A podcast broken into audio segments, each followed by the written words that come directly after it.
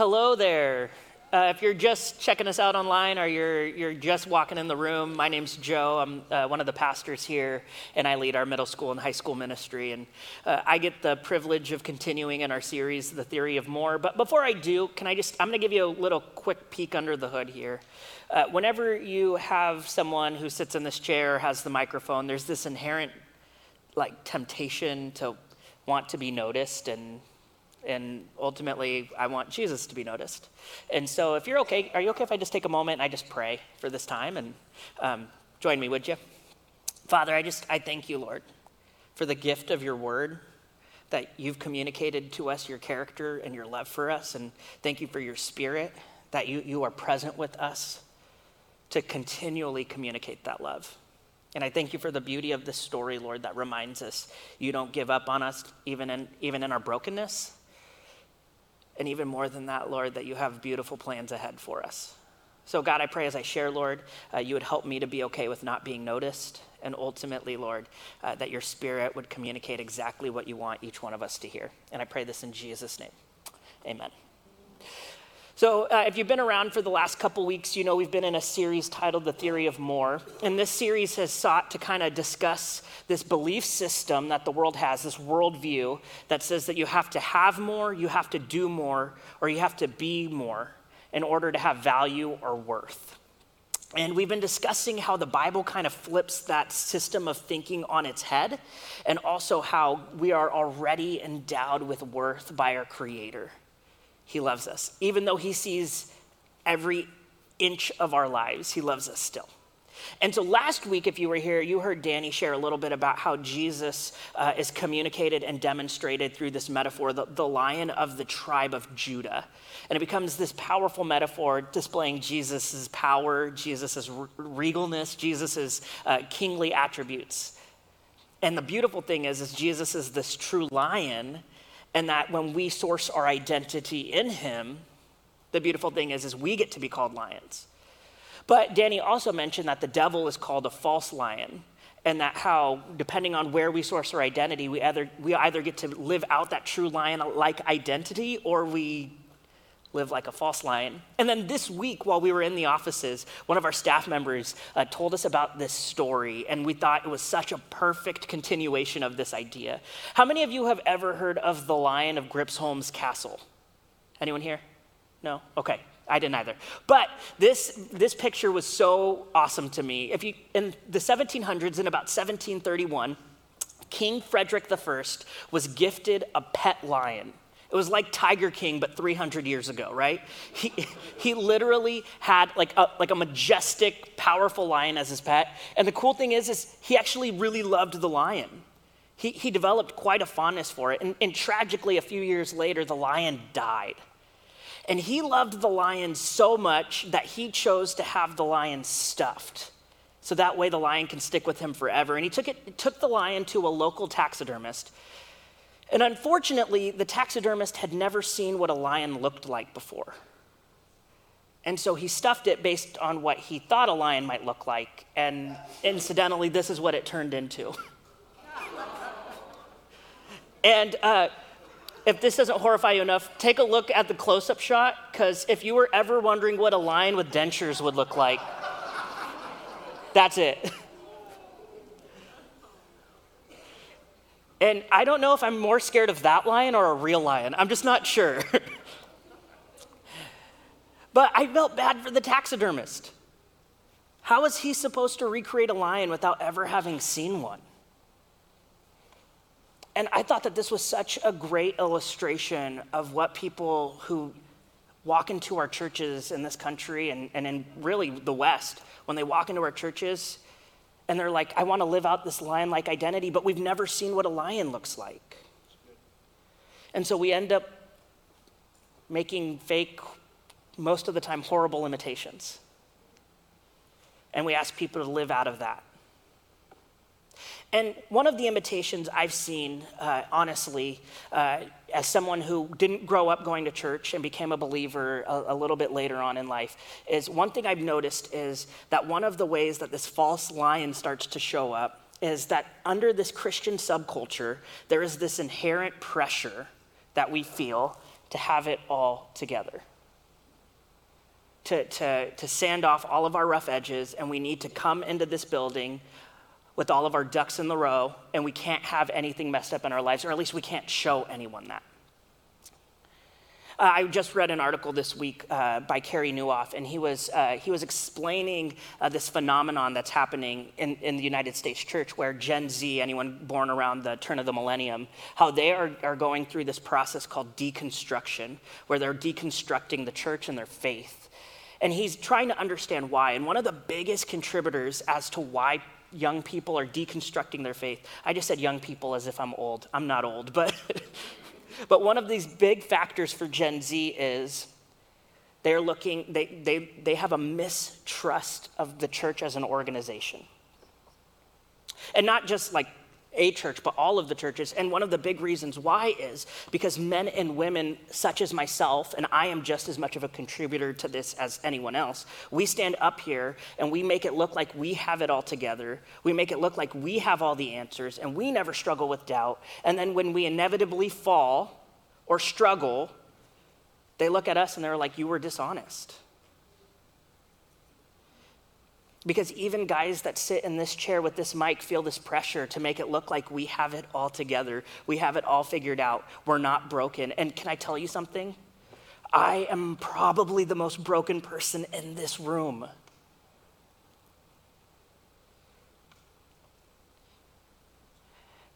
This really started to come uh, into fruition for me. Uh, I became a, a, follower of Jesus when I was in high school, towards the end of my time in high school. I had this powerful encounter with Jesus, and it radically changed my life. Like, I, I, I will go to my grave confidently believing I encountered the risen Jesus. And it changed everything for me. And instantly, I was like, Jesus, I don't know what it means to follow you, but I'm gonna follow you for the rest of my life, whatever that means. And it led me to, to diving into the church. And I became a member of this beautiful small church and I loved it. But one of the things that was just really present was this culture. That I had this encounter with Jesus. I showed up at the church and I was like, how do I continue to encounter that power? How do I continue to grow in my faith? And I was given a list of checklists of things to do. Make sure you're, you're reading your Bible 15 minutes a day. Make sure you're praying. Go through this study do all of these things. And I was given that checklist. And by the way, all of those were really good things. Please hear me on that. They're not bad. But that checklist, if it's not in service of an intimate relationship, if it substitutes the relationship, then it's just all a performance. And so I ended up repla- I ended up doing that checkbox. And I check, check, check, go to that Bible study, do that devotional, go to that group, dive in, and I did all of it. And I was good at it until I was in college. And I got dumped, which for uh, a cripplingly insecure person like myself devastated me. It totally shook the foundations of my life. And I remember one night I just was driving on my own and I ended up at Rocky Butte in Portland. I don't know if you've ever been there. But I was at Rocky Butte and it was about 11 p.m. on a, on a frosty, kind of foggy night in, in the fall. And I, sit on, I sat on the wall at Rocky Butte and for the first time in ages, I let God have it. All of it. I swore at him, I yelled, I laid into him. God, who, who do you think you are? And I didn't get zapped by lightning. But can I tell you what did happen? For the first time in years, this thirsty, dry soul encountered God's presence again, encountered that power, and it hit me. It hit me like a ton of bricks that Jesus didn't want more performance from me. He didn't want more check boxes. He didn't want he didn't want a pretty and plastic version of me. Jesus didn't want more of me. Jesus wanted all of me. He wanted all of me, even that part of me that was so broken and angry and insecure. Jesus was saying, Would you give that to me? Because you know what we call that? When you are willing to show someone even the worst parts of you and let them love you still, do you know what we call them? We call that intimacy. And Jesus was like, finally, you are in an intimate relationship with me. And you know, the crazy thing is, is I thought, I, I made a decision that day that I was just gonna be authentic to the best of my ability and I was gonna be honest. And, I'm and I was never gonna try to be the guy that had it all together. And I failed at it a thousand times, by the way. But in the moments of my life, in the pockets of time where I've been the most authentic and the most vulnerable and the most broken, that's when I've seen God use me in the life of other people the most. Not when I have it all together but when I get to show people my brokenness and show them what God can do through it. So I want to ask you today uh, where is God's power most clearly at work in our lives? Is it in us having it all together and when people walk in this room, we look like we're all buttoned up? Is that where God's power shows up? And we're going to look at the life of a guy that would say, no, not even a little. We're going to get the chance to look at a guy's life who wrote almost two thirds of the New Testament who we get the chance to see his lifespan decades and who learned and lived out the very lesson that I'm trying to teach us today, which is this God doesn't want us to be all put together. God doesn't want our performance. God wants all of us, even the broken parts of us. And when we live in light of that reality, we get to see how God uses our brokenness, and nothing more clearly shows that power. And we're going to look at the character of Paul. Now, really quick aside, I love the character of Paul. Um, I don't know if you knew this, but his name in Latin means small or little. So I picture a first century version of a guy with little man syndrome. You know, little man syndrome, where the guy who uh, is like five foot six and buys a huge Toyota Tundra and lifts it like six inches.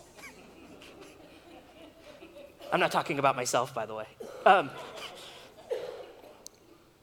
but Paul is like the first century version of that. He's this short little guy, probably wrestled with his own insecurities. And as a result, he ended up diving in deeply into the religious establishment of his day.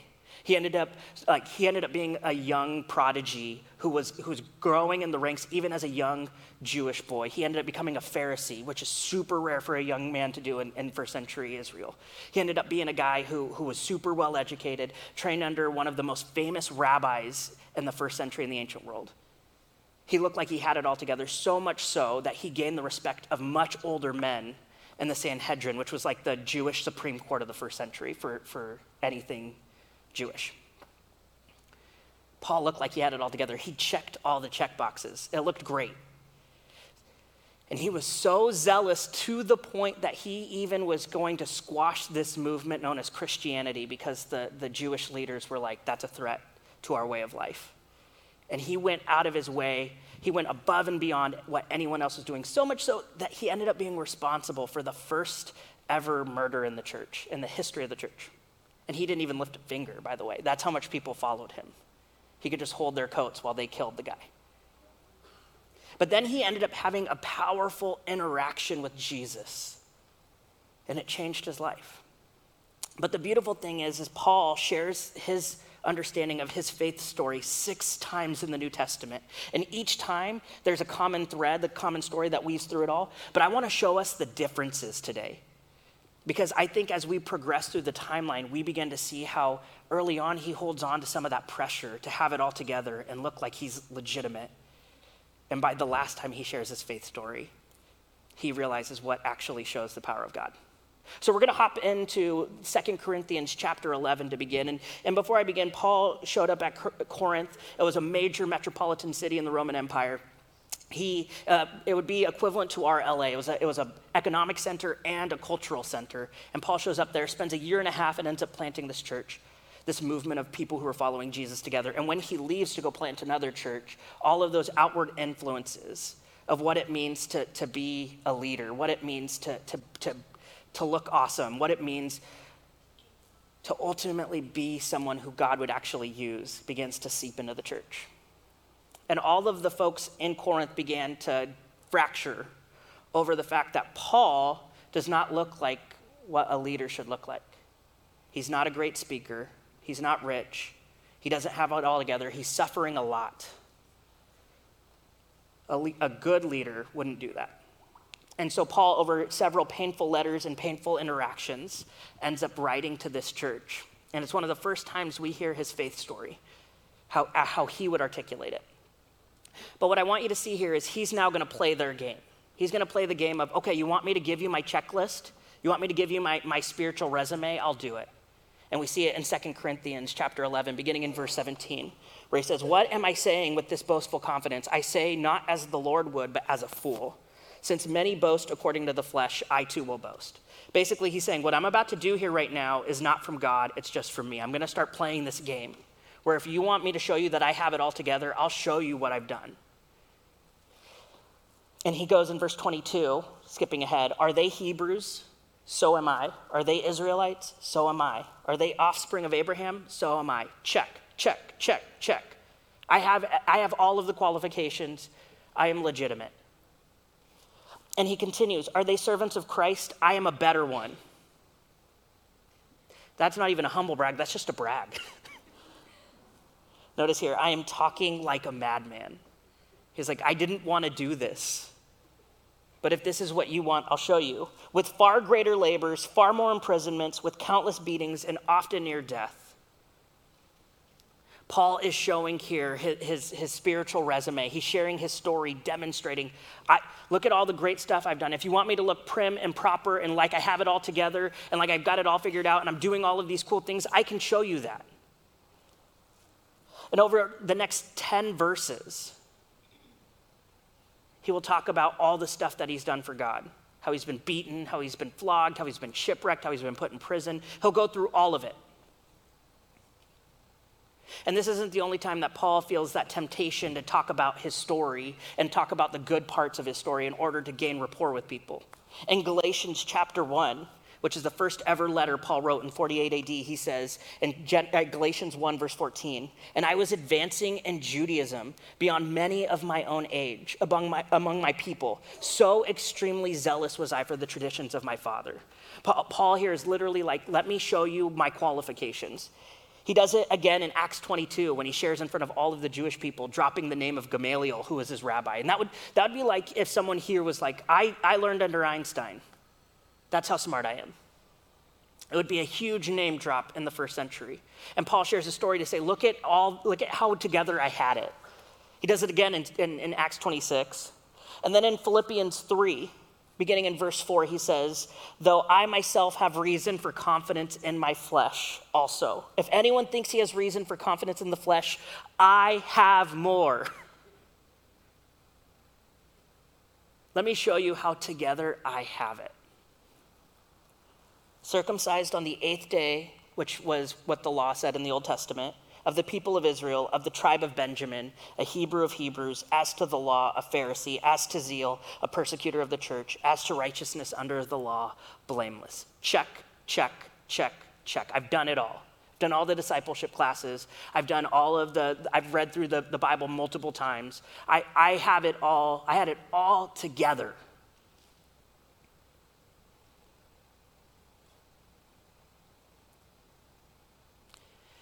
And as Paul shares his faith story, the thing I want us to notice is, is not, again, as he shares it from 48 AD on, notice how it, it changes here. In Galatians, he, he leaves his resume as a means by which to show, I have the right to talk about this. In Acts 22 and 26, he does the same thing. But in Philippians 3, which is towards the end of the last time he writes about his story, you know what he calls his whole resume? Garbage. It means nothing. And in 2 Corinthians 12, after he laid out the, I am a far better servant of Christ than any one of those people who are criticizing me, he tells us in 2 Corinthians 12, and if you have a Bible, you can turn there with me. Beginning in verse 1, he says, I must go on boasting, though there is nothing to be gained by it. I will go on to visions and revelations of the Lord. I know a man who 14 years ago was caught up to the third heaven, whether in the body or out of the body, I do not know. God knows. Let me just begin. What man is Paul talking about? He's talking about himself. He'll tell us that in a, in a couple verses. But really quick, I just, the third heaven might trip some of us up here. Uh, there's not multiple levels of heaven or anything, or multiple heaven. Some of our Mormon friends um, use this verse as like a means of trying to argue that. Uh, from an ancient person's perspective in the first century, anything above you was the heavens. So the sky, as we would call it, would be the first heaven, and then outer space would be the second heaven, and then where God dwells is the third heaven. So Paul is saying here, I got to see where God lives. Whether I was there in person or not, I don't know. But anyone who gets invited into that space is legitimate. And Paul continues On behalf of this man, I will boast, but on my own behalf, I will not boast, except of my weaknesses. Though if I should wish to boast, I would not be a fool, for I would be speaking the truth, but I refrain from it, so that no one may think more of me than he sees in me or hears from me. He's saying, I saw some things. I have the right to speak. But his point here is, is that's not what shows the power of God. And I know all of us feel that inherent temptation to say we have to have it all together. We have to make it look like it's the best version of us standing up here right now. And I know we think that that's what people need to see and hear in order to experience the power of God, but it's not. It's not. And Paul will go into here, as we will see, the very thing that demonstrates God's power, the very thing that will show people God working in our lives. And we see it in verse 7. So, to keep me from becoming conceited because of the surpassing greatness of the revelations, a thorn was given to me in the flesh, a messenger of Satan to harass me, to keep me from becoming conceited. Three times I pleaded with the Lord about this, that it should leave me. By the way, this wrecks my theology. this wrecks my theology that God would allow a demon to torment Paul just so he would keep things in proper perspective. That, that wrecks my theology. But look at what God says. But he said to me, My grace is sufficient for you, for my power is made perfect in weakness. Therefore, I will boast all the more gladly of my weaknesses, so that the power of Christ may rest upon me. For the sake of Christ, then, I am content with weaknesses, insults, hardships, persecutions, and calamities. For when I am weak, then I am strong. What shows the power of God? It's not having it all together. It's not portraying an image that's not true. Do you know what actually shows God's power? When we are honest and vulnerable with Him about the parts of our lives that aren't together, and we let Him enter that space, and He begins to transform it. What I love about Paul here is he's saying there's perfection and weakness. There's perfection and weakness. That's what shows people look at what God can do. Do you know what we call it again when somebody sees the worst parts of us and, and we allow them to love us still? Intimacy.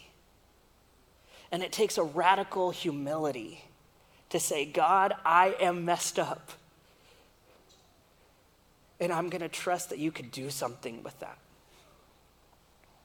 I mentioned to you that, that Paul shares his faith story six times in the New Testament, and we've talked about, uh, we read two of them, we've talked about the other three, but can I show you the last time Paul ever shares his faith story? The last time. It's, it's three years before he's executed in Rome for his faith.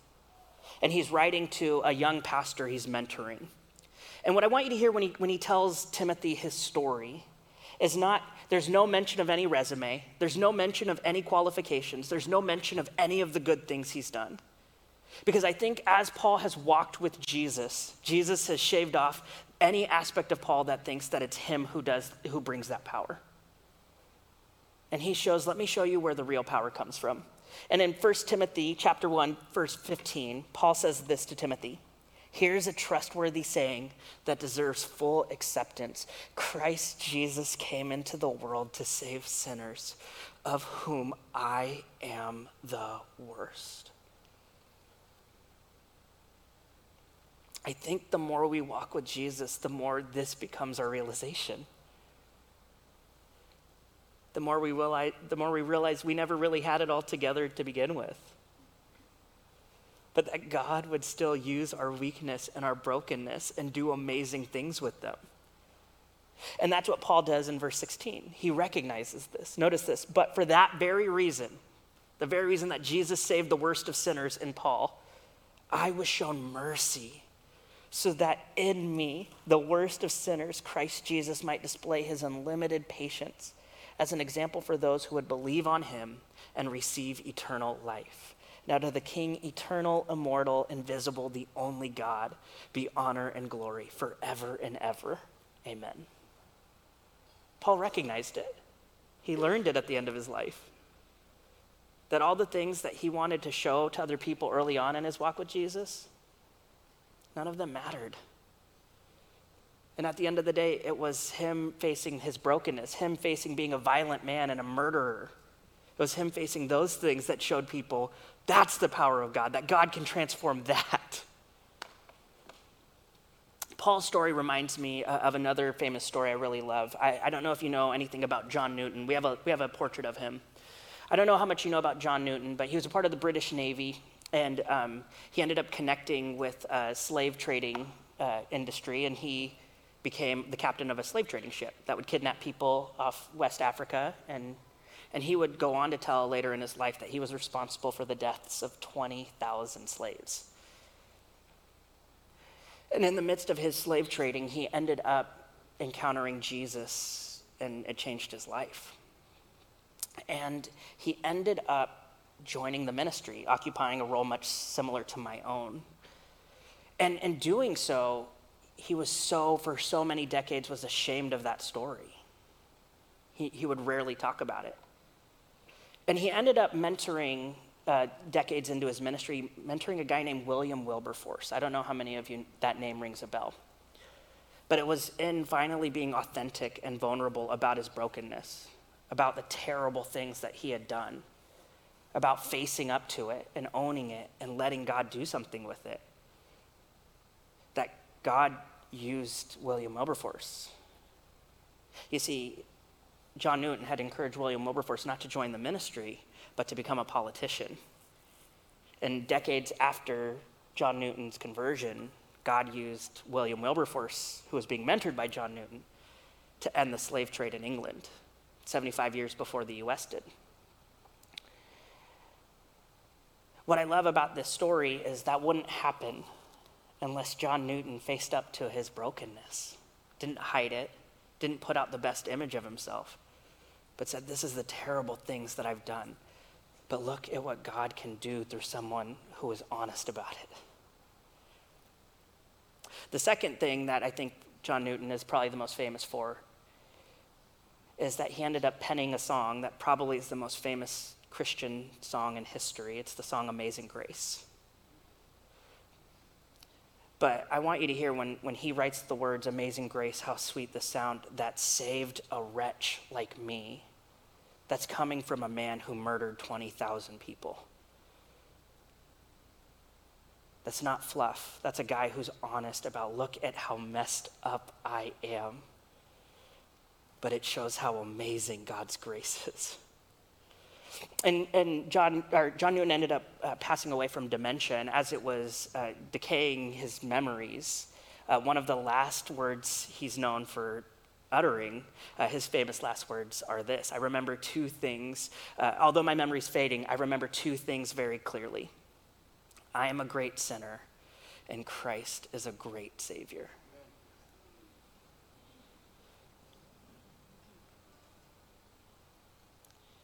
I think as we walk with Jesus over the decades, I think that's what becomes clear to us. It's not a resume, it's not even the version of us we want other people to see. It's those of us who, who choose to let God show up in our brokenness and we display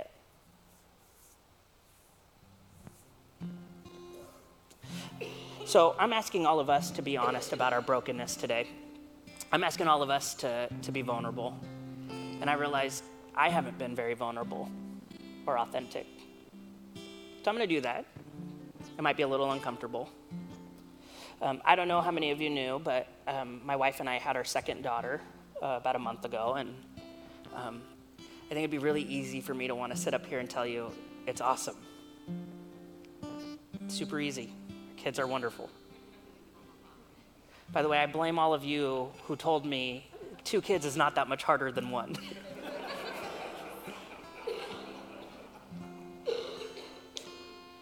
it's really hard.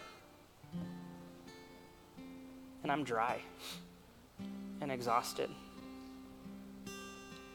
And honestly, guys, I'm not the kind of husband I want to be right now. I'm not the kind of father I want to be. And I'm not even the kind of pastor I want to be. I feel like in every arena of my life, I'm failing.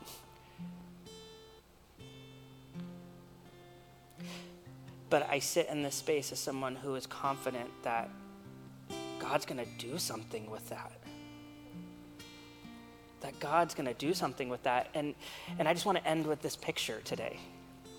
We've used this illustration here at Kesed before, but I think it's just such a perfect illustration. I, I don't know how many of you have heard of the art form kintsugi. It's a Japanese art form uh, where the artist is trying to find beauty in brokenness. And so the artist will take these broken ceramic vessels, bowls, cups, all these things, and will patch it together with acrylic mixed with gold as a means to say there's something beautiful in brokenness. And each dish is unique and special, it shows how gifted the artist is. I don't know if you realize, but uh, someone last hour reminded me that this is really hard to repair that well. It's a very difficult craft. But I think this is what Jesus wants to do in our stories. That instead of hiding that brokenness or throwing it away, he instead wants to say, Will you trust me with it? Will you let me patch and sew and seal up the most broken parts of us? And then eventually it will shine like gold. But it only starts with that radical humility that leads to that intimacy that says, God, this is the real me. But one day, I'm going to be that dish shining. And each broken piece will be a story. We celebrated a couple weeks ago that Jesus rose from the dead. And I don't know if you realize this, but Jesus rose from the dead with scars. He didn't have to. He's God. He's powerful enough to say, let's seal up those holes.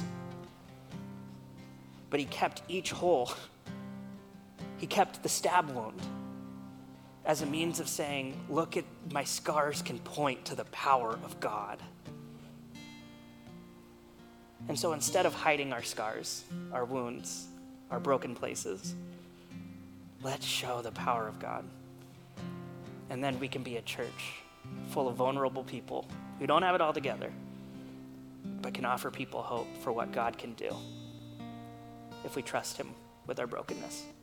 So, will you close your eyes with me for a second? And I know each one of us, the moment I bring up brokenness, uh, I know each one of us, uh, we, something flash in our mind. Maybe for some of us, it's the fact that we cannot curb our addiction.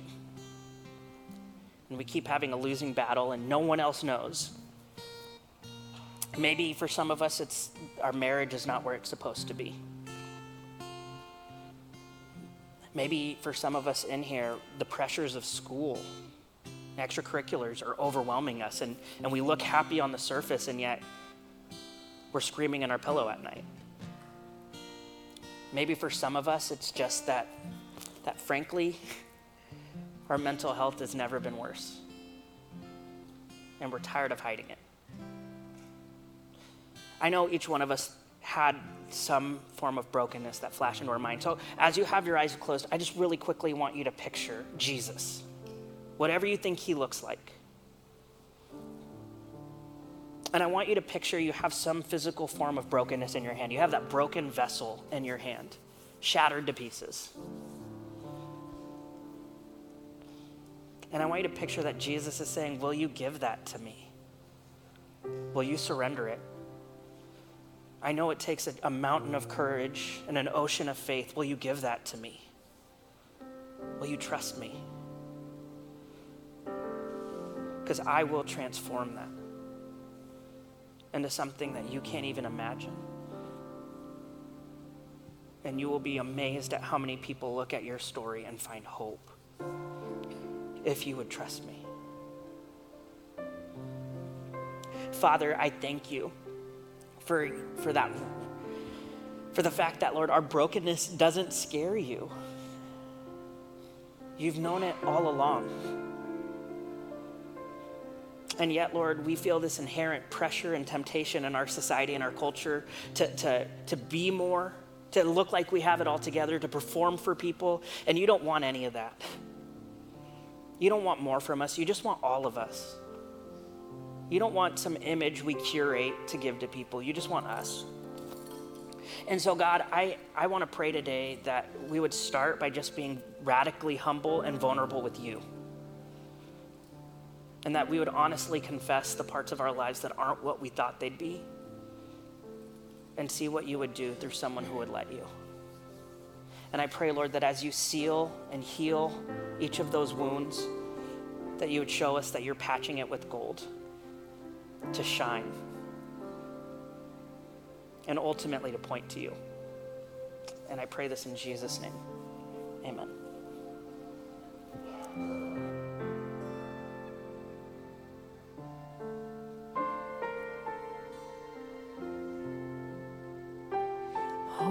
These pieces broken and scattered in mercy gathered, mended and whole, empty handed, but not forsaken.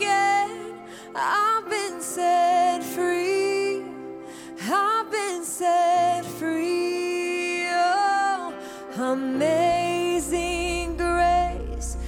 sweet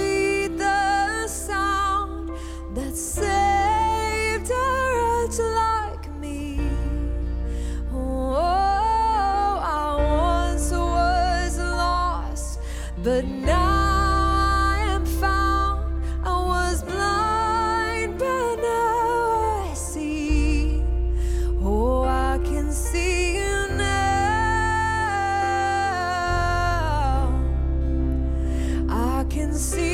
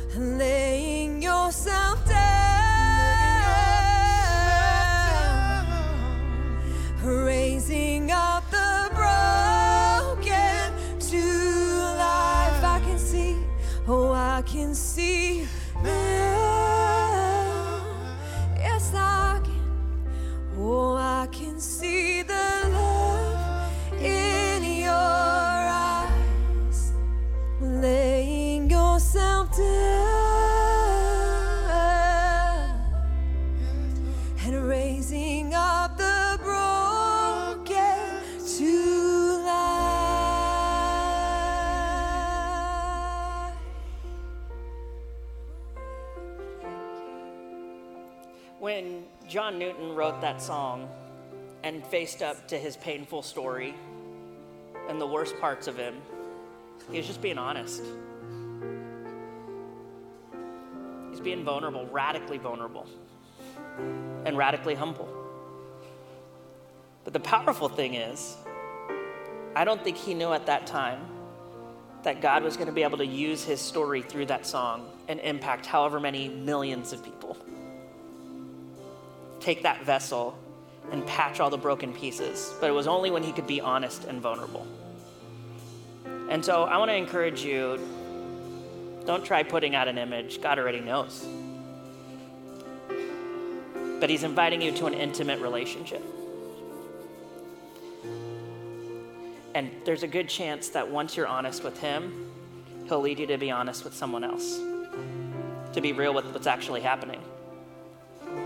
And so I'm going to be up here if, if God's prompting you to do that, even with me. And I'd love to pray for you. But I bet you it's going to be with someone. But I, I'm confident that this room will be full of those beautiful kintsugi vessels showing the, the, the power of Jesus. So, will you stand? I'm going to pray for us.